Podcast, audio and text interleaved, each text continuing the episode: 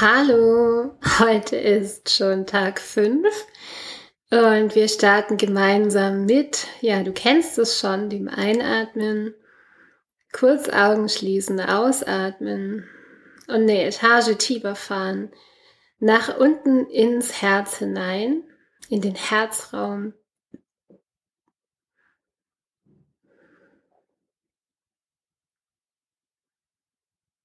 Ja, und dann kann es losgehen. ähm, ja, was soll ich sagen? Heute ist einer dieser Tage, Freitag und ein wunderschöner Tag, immer noch Spätsommer. Und trotzdem geht's wild daher. Also von irgendwie ähm, ja, die Vorführung, äh, Theatervorführung von der kleinen Tochter packen, weil wir auf die Hütte fahren, noch 20.000 Sachen fertig machen davor. Ähm, kurze Frage, wie schaffe ich es auf einer Hütte, meinen täglichen Podcast zu machen? All diese Dinge sind heute da und ich merke einfach, ähm, dass ich zum einen irgendwie mir so einrede, ja, also so guter Dinge bin, oh, das ist alles total easy und du machst jetzt einfach Schritt für Schritt, so wie du das auch gelernt hast, so wie das sonst auch gut klappt. Und ähm, dann bin ich irgendwie aufgestanden und habe meine Morgenroutine gemacht mit der Meditation, der Yoga-Praxis, dem Einölen, dem Atmen und so weiter. Und ich habe einfach ganz, ganz schlimme Kopfschmerzen auf der linken Seite, immer noch. Heute noch, noch viel mehr. Ähm, und es ist kein Kopfschmerz, sondern wirklich ein stechender Schmerz und der mich manchmal so ein bisschen wie betäubt. Also wie so ein bisschen, wow. äh, ja, ich bin, ich merke einfach, ich bin gar nicht ganz klar da. Und dann an der anderen Stelle merke ich, wow, nee, ich bin schon ganz klar da, weil ich habe jetzt diesen, diese Energie, heute darf alles fertig sein. Also kennt ihr vielleicht auch diesen Freitagsenthusiasmus. Es ist ja jetzt das Wochenende und dann äh, kriegt man ja interessanterweise auch oft die Dinge irgendwie noch mal schneller fertig als jetzt unter der Woche, wo man einfach Zeit hat, haha, bis zur Deadline.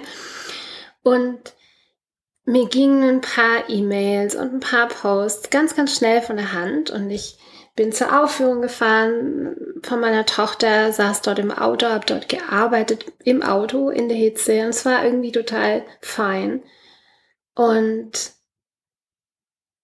dann kamen aber auch so die Gedanken, ja, ähm, gestern hatten wir im Project Proposal, also das ist so die, ne, meine Gruppe, meine Coaching-Gruppe, wo einfach ähm, die anderen Teilnehmer und ich eben dieses Projekt machen. Und die anderen haben so berichtet von ihren, ja, also von ihren Actions, von ihren Handlungen und viele haben irgendwie so Projekte auch mit, ähm, ja, fitter werden, irgendwie klarer werden und hier ähm, gesünder werden und so. Und da ist es immer in meinen Augen relativ einfach, Handlungsschritte zu finden und auch eine Identität, ähm, eine Handlung mit einer, Identität, mit einer neuen Identität zu verknüpfen oder eine neue Gewohnheit zu etablieren, um die dann mit der Identität zu verknüpfen. Und ich dachte mir dann nur die ganze Zeit, ja, das ist, das habe ich ja alles schon. Ich habe, also ich bin schon außer meinem Kopfschmerz gesund und fit und ich habe meine Routinen, meine Gewohnheit. Ich kann da ja, ich will da auch gar nichts ändern, weil da bin ich ja schon so gut aufgestellt und ich koche und ich ernähre mich und meine Familie und alles. Ich mache das ja alles. Mhm. Und ich sag ja auch immer wieder, bei mir geht's ja nicht um eine neue To-Do-Liste, sondern um, sondern um eine innere Einstellung, um so eine innere neue Identität und ähm, diese inneren Kämpfe, die da immer auftreten. Und gleichzeitig weiß ich eben auch, und das ist auch, wenn ich mit jemand ins Coaching starte oder in meinen Coaching-Programmen, ähm, die ich in den letzten drei Jahren mit vielen, vielen Frauen durchgeführt habe, dann ist eigentlich das erste immer die Frage, was ist denn eine Handlung, an der du fest, festmachen könntest, ja, dass du jetzt diese neue Identität hast.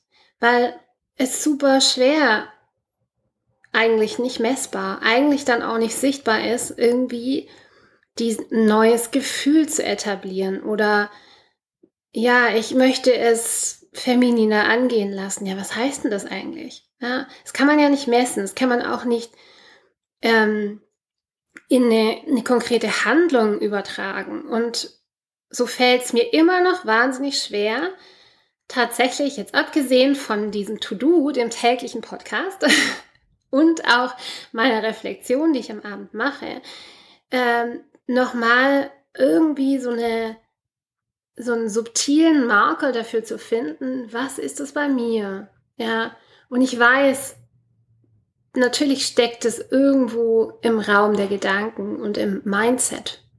Ja. Und in dem, wie ich denke oder in dem, wie ich an, wie ich fühle, vielmehr. Wenn ich etwas tue. Und ich habe in den letzten, vor allem im letzten Jahr, ganz, ganz viele tolle neue Tools gelernt, die die Neuroplastizität ähm, ja, die, die, die die Neuroplastizität sozusagen ähm, angehen, also dass man sich sozusagen selber coachen kann, ne? selber ertappen oder selber einfach neu regulieren kann. Und das funktioniert alles und ich bin unglaublich dankbar über diese Tools. Und ich sehe auch immer mehr, ah, da ist das, da ist jenes, da ist dieses Gefühl, ja, was dann zu dieser Handlung führt.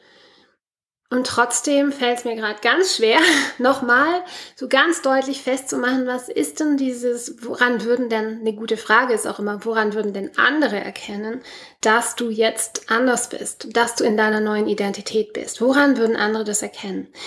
Ich ähm, werde da jetzt nochmal drüber nachdenken übers Wochenende und vielleicht habt ihr eine Idee, könnt es mir gerne schreiben. ich freue mich über den Input ähm, weil das ist tatsächlich auch noch meine Aufgabe, das nochmal klarer und genauer und präziser zu definieren, das, äh, genau, das dann festzumachen. Und jetzt bin ich wahnsinnig dankbar, dass meine Familie so ruhig gehalten hat, weil ich habe gesagt, ähm, Leute, ich muss das heute noch machen. Vor der Abfahrt, wir fahren in irgendwie eine Viertelstunde los und ich bin ganz dankbar, dass die einfach jetzt nicht wie sonst die Türen zuschlagen oder noch in irgendwelche Streits sich verwickeln und ihr das jetzt alles mithören dürft auf dem Podcast, sondern dass es jetzt ganz easy hier läuft. Also mega dankbar.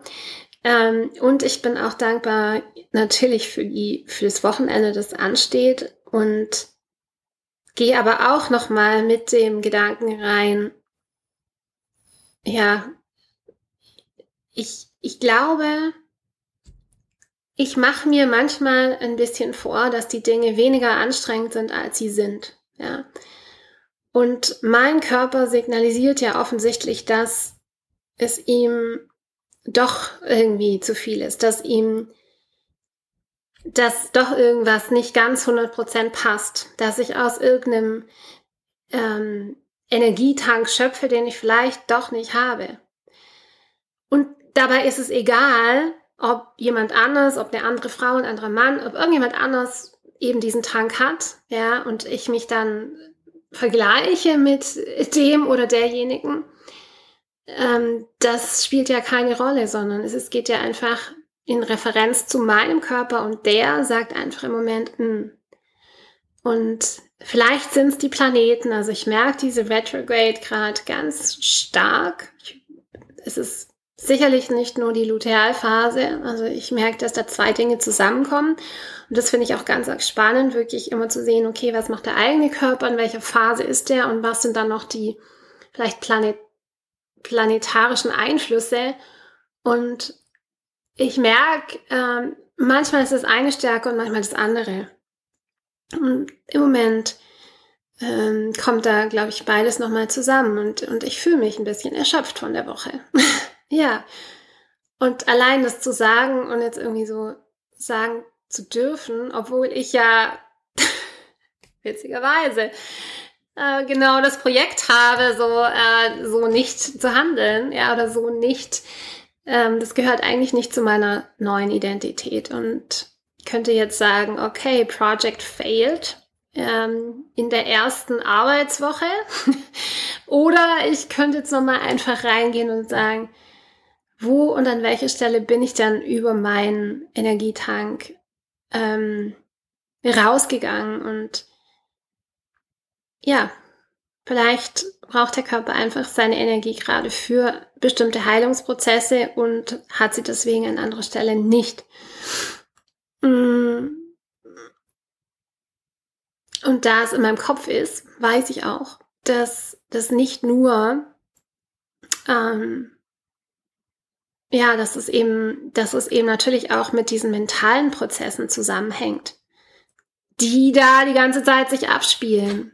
Das Kopfkino und die Gedanken, die ich mir mache. Und ich bin, sage ich zum Abschluss noch, heute zufällig auch auf eine neue Research-Studie gestoßen, wo es um Blutzuckerspiegel geht. Und der Blutzuckerspiegel ist mir ein ganz, ganz wichtiger. Und der ist auch so ein Keystone, also so ein, so ein wirklich Grundkonzept in der Hormonbalance, im Hormongleichgewicht.